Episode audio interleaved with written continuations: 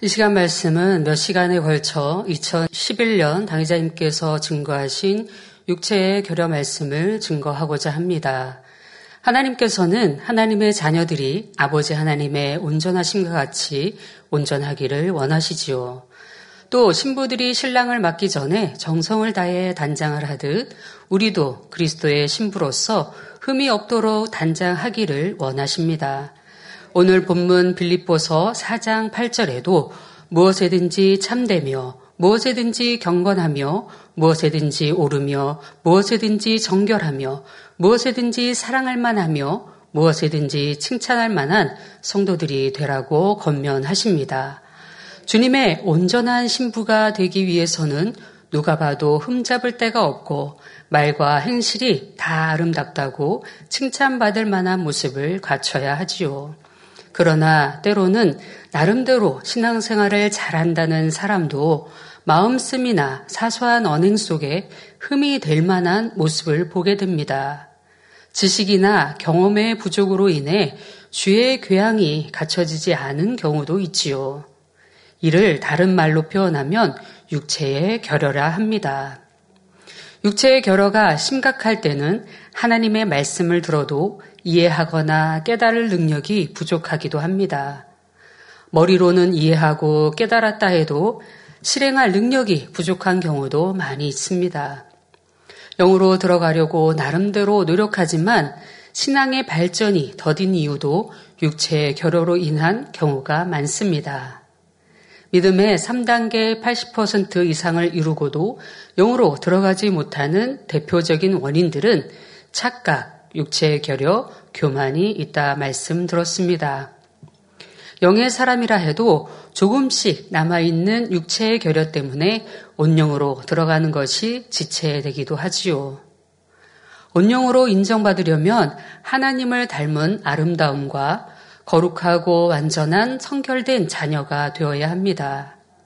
그래서 이런 육체의 결여도 우리가 배우고 알아서 내 안에 지울 건 지우고 고칠 건 고쳐 나가야 하는 것입니다. 그러면 이 육체의 결여란 어떻게 만들어지며 어떤 형태로 나타날까요? 또 어떻게 하면 육체의 결여를 극복해서 속히 영으로 온영으로 들어갈 수 있을까요? 말씀을 통해 자신의 모습을 점검하고 신속하게 변화되어 주님의 신부로서 하나님의 자녀로서 흠이 없고 온전하여 항상 빛을 발하는 만민의 복된 성도님들이 되시길 주님의 이름으로 기원합니다. 사랑하는 성도 여러분, 육체의 결여에 대해 이해하기 위해 먼저 용어의 정의부터 살펴보겠습니다. 육체의 결여란 사람이 성장하면서 거쳐야 할 과정을 제대로 거치지 못함으로 인해 보편적으로 갖춰야 할 능력이 부족한 상태를 통틀어 일컫습니다. 사람이 태어나서 성인이 되기까지는 성장 발달의 여러 단계를 거치지요. 유아기, 아동기, 청소년기 등을 거치면서 각각의 나이대에서 보편적으로 겪으면서 체득해 가는 과정이 있습니다. 이 과정을 정상적으로 거치지 못하면 지적인 능력이나 행동 능력이 결여되거나 정서적으로 다른 사람들과 많이 동떨어진 감정 상태를 느끼기도 합니다. 쉬운 예를 들어 많은 사람들이 감동받아 눈물 흘리는 장면을 보아도 전혀 감동이 없고 눈물이 나지 않습니다. 당연히 눈물 흘릴 자리에서는 흘려야 되는 것이죠. 그러나 어떤 사람은 선한 말만 들어도 감동이 와서 눈물을 주룩주룩 흘리는가 하면 어떤 사람은 감동을 받지 못하니 눈물이 나지 않는 것이지요. 비정상적인 환경 속에 성장하면서 죄와 악이 다른 사람들에 비해 더 깊이 심기는 경우가 있습니다.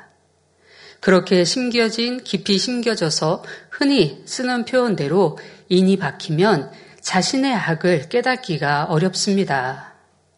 어려서부터 손버릇이 나쁘게 성장했다면 웬만한 것을 훔쳐도 도적이라 느끼지 못하게 성장합니다. 어려서부터 늘 거짓말로 자라온 사람들은 거짓말을 해도 자기가 거짓말을 한지를 모릅니다. 지적을 해줘도 내가 언제 거짓말했냐며 되려 화를 내기도 하지요.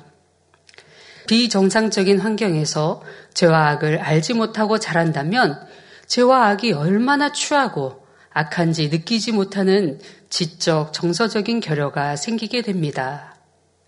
죄와 악이 깊이 심겨져 있기 때문에 하나님의 말씀을 듣고 이건 죄니 버려야겠다 해도 그만큼 의지와 노력이 더 많이 필요하게 됩니다. 가볍게 박힌 것은 빼내기 쉽지만 깊이 박힌 것은 그만큼 힘쓰고 애써야 빼내야 하는 것입니다. 쉬운 예를 들어 주변 사람들이 늘 다투고 싸우고 소리 지르는 폭력적인 환경에서 자란 사람은 감정이 나면 쉽게 주먹부터 나갑니다. 그러면 안 된다라고 배운 것이 아니라 마음에 안 드는 일이 생기면 당연히 폭력을 쓰는 것을 배웠습니다. 자기 감정을 상하게 한다면 폭력이 먼저 사용하게 되죠.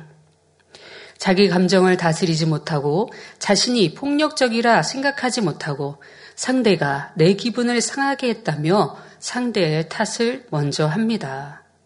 그러니 주목을 휘두르고도 잘못이라 느낌을 받을 수가 없습니다. 내가 때림으로 상대가 얼마나 아프고 고통스럽다는 감정을 알지 못하지요. 음란한 환경에 많이 노출되어 살았다거나 밥 먹듯 거짓말을 하는 사람들과 더불어 살아왔다거나 늘 사치하고 낭비하는 환경도 마찬가지입니다.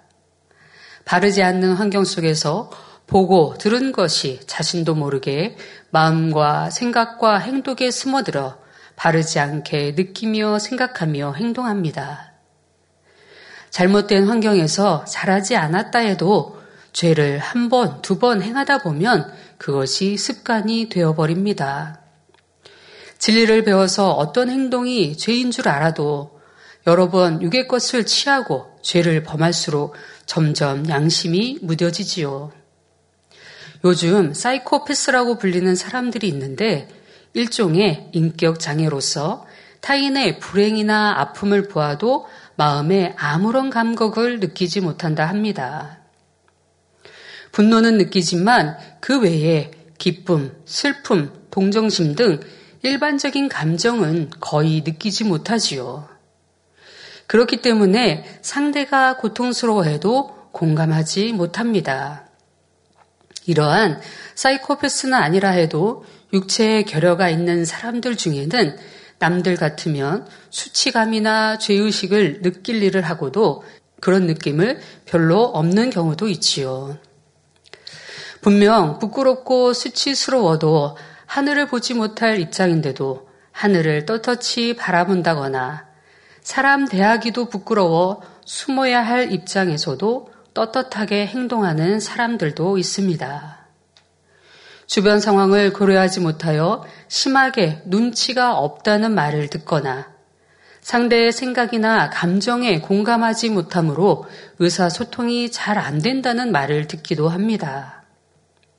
모든 상황 속에서 자기 위주로만 생각하여 다른 사람의 느낌이나 생각은 어떨지 거의 인식하지 못하는 경우도 있습니다. 단체 생활을 할 때나 정해진 규칙에 따라야 할 때도 남들은 대체로 잘 적응하는 상황에도 유달리 적응하지 못하는 경우도 있습니다.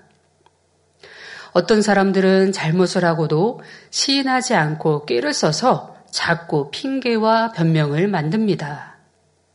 또 이렇게 습관이 되면 교묘하게 거짓말을 지어 만들지만 다른 사람들은 그걸 잘 느끼지 못할 때도 있습니다. 상대가 강교하게 거짓말을 한다 해도 그걸 느끼지 못한다면 말 잘하는 사람으로 인식이 되고 오히려 저 사람은 구수하게 말을 잘한다라고 생각할 수도 있습니다. 농담을 하는 사람도 마찬가지죠. 영어로 들어가기 위해서는 농담하던 말도 바꿔야 합니다. 농담이 쌓여지면 재미있는 사람이라는 소리를 듣기도 하지만 실없는 사람이 되어지고 신용을 할 수 있는 사람이 될 수 없습니다. 이렇게 계속해 나가다 보면 자기 유익에 맞춰 교묘하게 거짓말을 하고도 누가 지적하면 내가 무슨 거짓말을 했느냐며 합니다. 거짓의 뿌리가 얼마나 내 안에 깊이 박혀 있다는 것을 깨달아야 빼버릴 수가 있습니다. 또 자꾸 짜증을 내는 것이 습관이 되면 짜증을 내면서도 모르죠. 막 돌이 된 아이를 보는데 미간이 찌푸려져 있습니다. 그러다 아이의 엄마의 모습을 보니 엄마의 모습도 그러했습니다. 습관적으로 이미 짜증이 담겨 있으니 그 모습을 보는 아이의 얼굴도 찌푸려 있었던 것이지요. 40년, 50년이 살면서 늘 인상을 찌푸리며 감정이 묻어다 있는 얼굴을 스스로 거울을 통해 보신다면 어떠하시겠는지요. 이미 박혀 있는 주름을 펴기 위해 마사지를 한다고 없어질까요? 혹은 요즘 말하는 보톡스를 맞는다고 해서 주름이 펴지겠는지요? 잠시는 주름이 펴져 있는 듯 보이지만 시간이 지나면 이미 자리 잡은 주름은 그대로 다시 나타나는 것을 볼 수 있습니다. 그렇다면 이런 모습은 어떻게 고치겠습니까? 보톡스를 맞으려고만 하는 것이 아니라 항상 기뻐하라, 범사에 감사하라 하신 말씀을 마음에 새기며 기쁘고 행복한 모습을 만들어 가야 합니다. 감정을 내기보다 항상 마음에 평화가 넘치면 잔산, 잔잔한 호수처럼 주름이 생기지 않을 것입니다. 눈꼬리가 올라가 무섭게 보이는 사람이 있다면 항상 웃고 다닌다면 무섭다는 소리는 듣지 않을 것입니다. 강한 모습을 바꾼다면 눈꼬리도 내려와 온순한 모습으로 보일 수 있습니다. 자신의 생각에 맞지 않으면 짜증을 내어 주변 사람들을 신경 쓰이게 하는 사람이 있습니다. 이런 사람에게 짜증을 부린다고 말하면 나는 그냥 할 말을 했을 뿐이라며 짜증을 부리지 않았다고 합니다. 이러한 사람은 감정을 다스리지 못하고 인내력이 부족한 모습이지요. 어떤 사람들은 결단력, 의지력이 결핍되어 자신이 당연히 해야 할 일도 해내지 못하는 경우가 있습니다. 물론 이런 사례들마다 여러 가지 요인이 있겠지만 중요한 원인 중의 하나가 성장하면서 마땅히 거쳐야 하는 체험 과정을 제대로 거치지 못한 데 있지요. 그로 인해 사고나 정서, 일을 수행하는 능력 등의 결여가 생긴 것입니다. 사람이 성장하면서 거쳐야 할 과정을 영혼육 설교에서는 세 단계로 나눠서 설명해 주셨습니다. 곧 보는 단계, 느끼는 단계, 행하는 단계이지요. 보는 단계란 눈으로 보는 것만이 아니라 소리와 냄새, 맛 등 감각기관으로 자극을 접하는 단계입니다. 요즘 아이들은 촉감놀이라고 하기도 합니다. 이미 벌써 돌도 안 된 아이들을 공동, 사회 공동체 의식을 느끼기 위해서 함께 모여서 문화 활동을 하는 것도 요즘 세대에 보기도 합니다. 이렇게 보고 듣고 체험한 것에 대해 나름대로 느낌을 갖게 되고 그 체험과 느낌을 기억 속에 담습니다. 행하는 단계는 자신의 생각과 의지를 동원하여 결정하고 행동하는 단계입니다. 이러한 과정 중에는 어떠한 것을 건너뛰거나 비정상적으로 겪게 되면 나중에 성장하여 문제가 생기기도 하지요. 이것이 바로 육체의 결여입니다. 다시 말해 특정 시기에 보았어야 할 것을 보지 못했을 때, 느꼈어야 할 것을 느끼지 못했을 때, 행했어야 할 것을 행하지 않았을 때 그 결과로 뭔가 부족한 면이 생기는 것이지요. 중요한 사실은 사람의 성장 과정에 맞게 그 해당되는 시기에 보고 느끼고 행해야 할 것을 반드시 체험해야 한다는 점입니다. 보고 듣고 느끼는 단계에 대해 이해하기 위해 정리하는 습관을 예로 들어보겠습니다. 어릴 때부터 정갈한 환경에서 자란 사람은 정리 정돈하는 법을 자연스럽게 보고 익힙니다. 주변을 어지럽히면 안 된다고 가르침도 받고 깨끗하게 정리를 잘하면 칭찬을 듣기도 하지요. 그러면서 사용한 물건을 제자리에 두지 않으면 지저분하구나, 불편하구나, 정리를 잘 해두면 깔끔하고 편리하구나, 이런 느낌을 갖습니다. 그렇게 생활하다 보면 그런 느낌이 몸에 배게 되지요. 그러면 느낌과 함께 행함이 따르니 항상 정리 정돈을 잘 할 수밖에 없습니다. 정리하고 청소하는 과정을 귀찮게 여기는 것이 아니라 당연한 일로 여길 수 있지요. 또 직접 정리를 해보면 주변 해보면서 주변을 깨끗하게 유지하는 능력을 키워 나갈 수 있습니다. 옷장이나 서랍 안의 물건을 정리할 때도 각각의 용도와 모양, 색깔 등에 따라서 적당한 자리에 배치하고 정리하는 일을 능숙하게 할 수 있게 됩니다.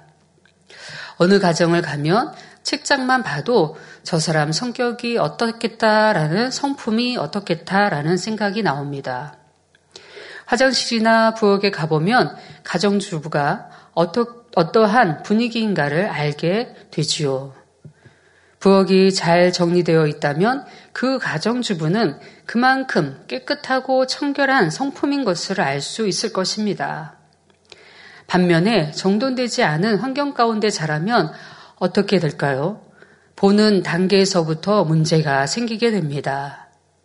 어릴 때부터 물건들이 여기저기 널려 있어도 누구 하나 치우는 모습을 보지 못했다면 지금 내 방이 흐트러져 있구나 정리해야겠구나 하는 개념조차 없습니다. 또 느끼는 단계를 제대로 거치지 못했다면 이렇게 지저분한 상태가 싫고 이러한 환경에서 지내기 힘들다라는 생각도 하지 못합니다. 오히려 물건을 쓰고 나면 꼭 제자리에 놓아라, 주변을 단장하게 유지하라고 하면 그것이 더 불편하고 힘이 들지요. 오히려 그게 귀찮고 싫으니 잔소리로 듣고 힘들어하는 것도 보았습니다. 보는 단계와 느끼는 단계를 거쳤다 해도 행하는 단계를 거치지 않으면 결여가 생기게 됩니다. 만약 아이에게 청소를 시키지 않고 늘 어머니가 청소해 주었다고 합시다. 아이가 깨끗한 환경에서 보고 느끼며 자라기는 했지만 행해 보지 않았기 때문에 깨끗하게 유지할 능력이 없습니다. 만일 학교 다닐 때 부모님이 너무 자녀를 사랑해서 숙제까지 해준다면 그 아이가 크면서 어떻게 될까요? 책임감도 없고 남에게 의지할 마음만 생기고 숙제도 잘 안 하니 스스로가 공부하면서 실력을 닦아갈 능력이 부족할 수밖에 없습니다. 자연히 다른 분야에서도 영향을 끼치게 되지요. 늘 물건을 습관적으로 그 제자리에 늘어놓고 서랍 속 책상이 장롱이 등 비어있는 자리마다 물건들을 쌓여갑니다. 제때 정리할 것을 하지 않으니 정리해야 할 것은 쌓여만 가지요. 자기가 정리하고 싶지만 막상 어디서부터 치워야 할지, 어디에 무엇을 두어야 할지, 깔끔하게 정리될지 순서도 방법도 막연하지요. 그렇게 엉망이 되어 있는 방을 누가 대신 치워주면 속이 시원합니다. 이제는 어지럽히지 말고 깨끗하게 유지해야지 하고 마음먹지요. 그렇지만 정돈하는 습관이 몸에 배어 있지 않기 때문에 얼마 가지 않아 방안은 다시 흐트러집니다. 지금 정리정돈이라는 단순한 예를 하나 들었지만 결여가 이렇게 단순한 것만은 아닙니다. 휴지를 하나 뺐어도 마찬가지입니다. 어떤 사람은 휴지를 쫙쫙 뽑아서 그냥 막 해서 코를 풉니다. 근데 당의자임을 가까이 뵈면서 여러분들이 당의자임을 잘 아시다시피 당의자임을 눈물 하나를 닦으셔도 휴지를 딱 접어서 놓으십니다. 그리고 곱게 눈물을 닦으시지요. 그리고 닦았던 그 휴지를 다시 옆에다 고스란히 놓습니다. 왜? 눈물만 닦았기 때문에 다시 그 휴지를 사용하시기 위해서 그렇게 또 옆에다 얌전히 제자리에 놓는 것을 볼 수 있습니다. 근데 어떤 사람들은 휴지를 그냥 두 장, 세 장 막 뽑아서 이걸 접지도 않고 그냥 뭐 코를 푼다든가 눈물을 위에 이렇게 닦아서 버린다거나 이런 모습들을 보면 그렇게 다인사님 말씀해 주셔도 그거 하나, 육개의 행함 하나 고쳐나가지 못하는데 어떻게 영으로 내 악을 발견하고 내 깊이 있는 악을, 본성적인 악을 발견해서 버려나갈 수 있겠습니까?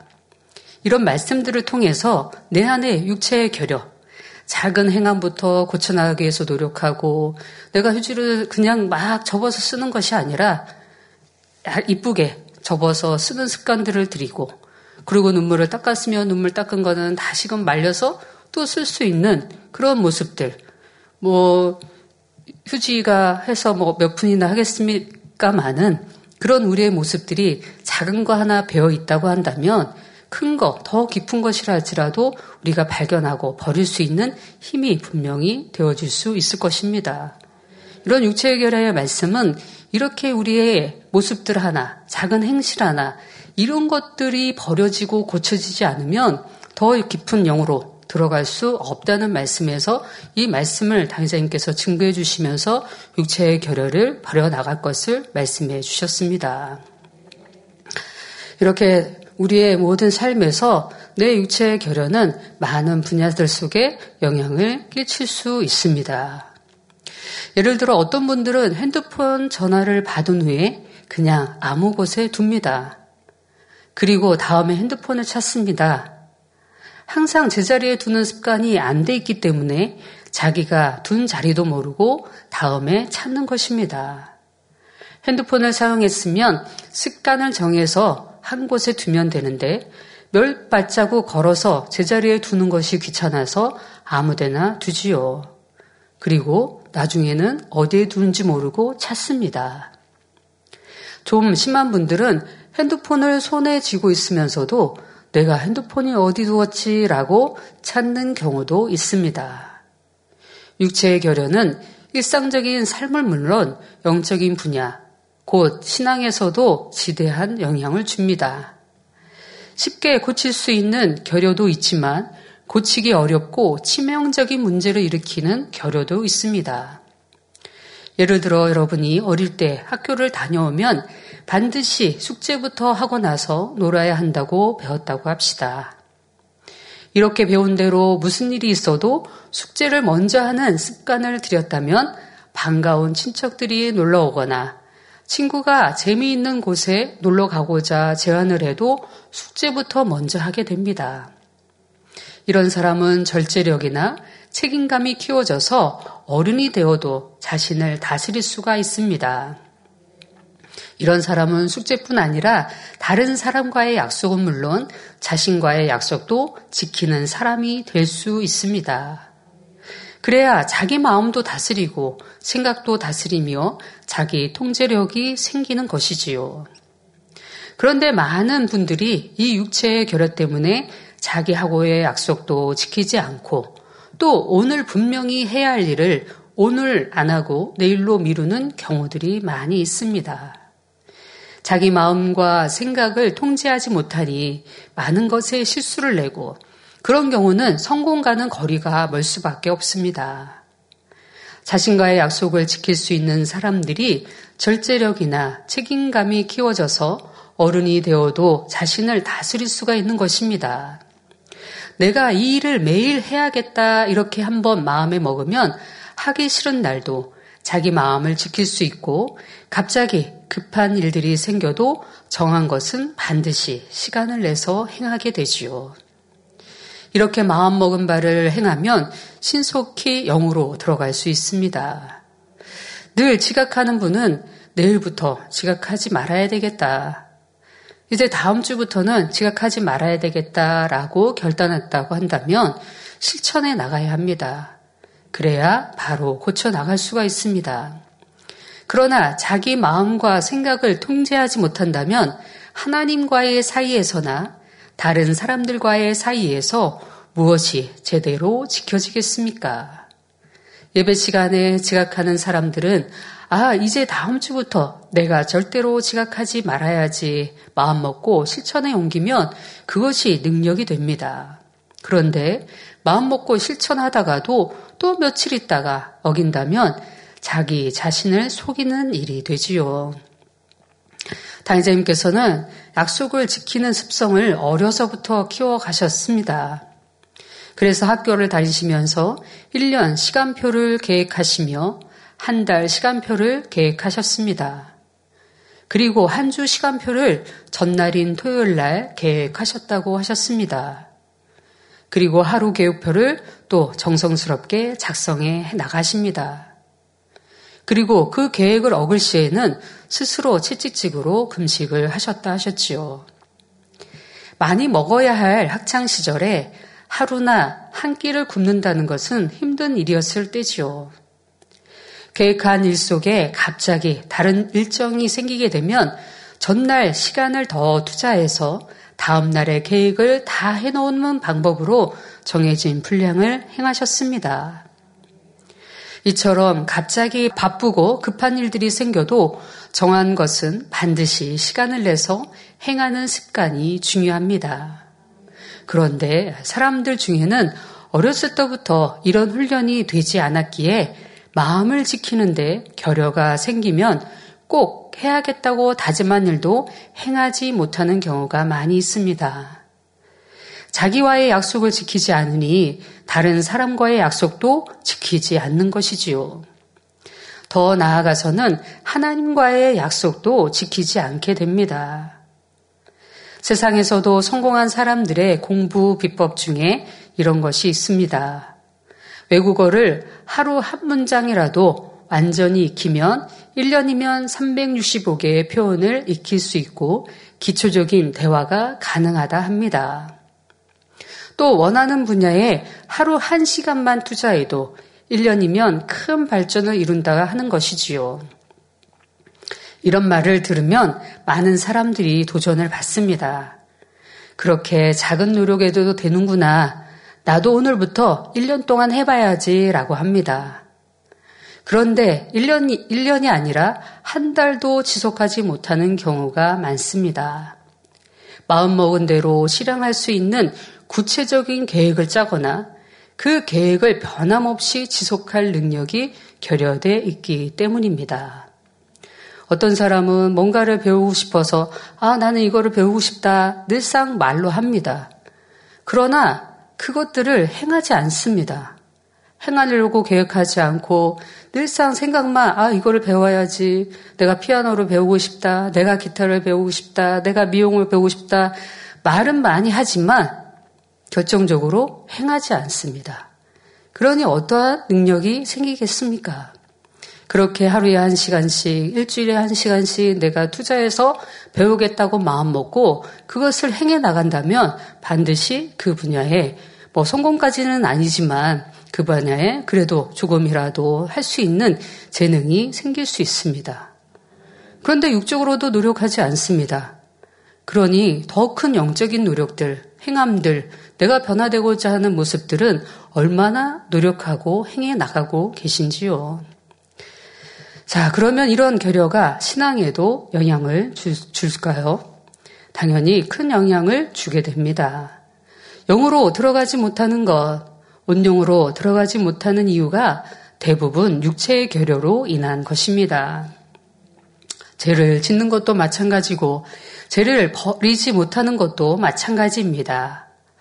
한번 결단했으면 지켜나가야 하는데 항상 지키지 않는 것이 습관이 돼 있으니 아무리 결단해도 지키지 않게 되는 것이지요.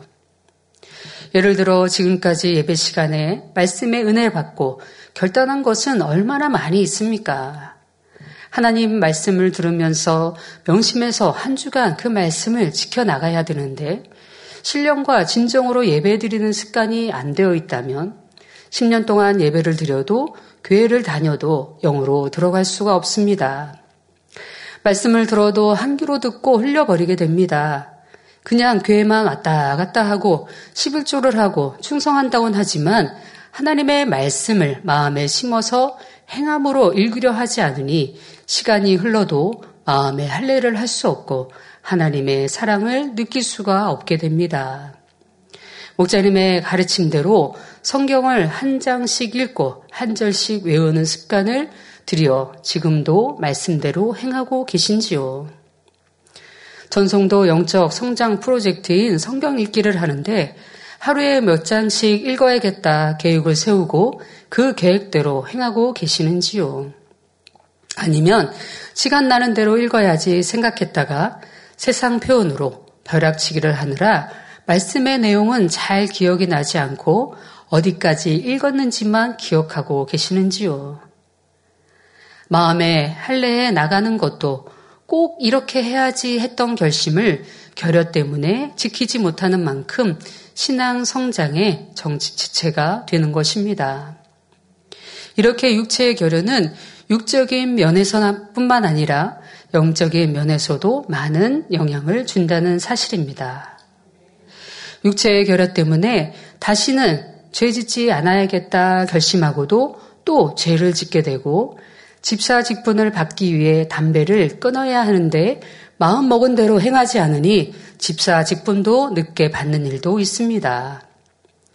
약속을 잘 어기는 것 또한 성장하면서 결여가 있기 때문이지요.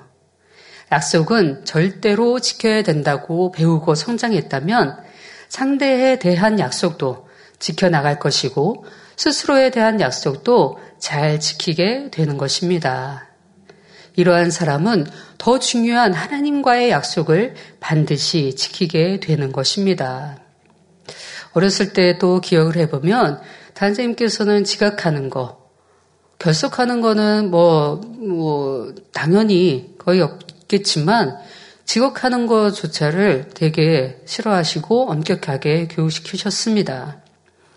그렇게 육적인 거 하나, 습관 하나, 내가 마음에 새기고 행해 나간다고 하면 다른 모든 면에 말씀드린 대로 사람과의 약속도 당연히 지켜야 된다고 생각하고 내가 내 자신의 약속도 당연히 지켜 나갈 수 있습니다. 내 자신을 약속한 것도 내가 생각한 것도 쉽게 잊어버리고 지키는 경우도 많이 있지만 그렇게 쉬운 사람은 상대에 대한 약속도 너무나 쉽게 어기는 것들을 보게 되죠. 그리고 상대의 마음을 살피지 못하고 상대의 약속한, 약속되어진 그 모든 것들을 마음에 새기지 못하고 자기의 생각, 자기의 환경, 자기가 이루, 이루는 일이 중요하기에 그것만 중요시 여기고 상대와 약속한 것들을 쉽게 어기는 사람들을 볼 수가 있습니다. 내 육체의 결호로 하나님과의 약속을 어기게 되면 하나님과의 신뢰 관계도 없어집니다. 이렇듯 육체의 결연은 영으로 들어가는 길에 매우 중요한 요소입니다. 자, 오늘의 말씀은 육체의 결여, 어떻게 육체의 결여가 영적으로 또 영향을 주는지에 대해서 말씀을 드렸고, 육체의 결여에 대한 개요를 말씀드렸습니다.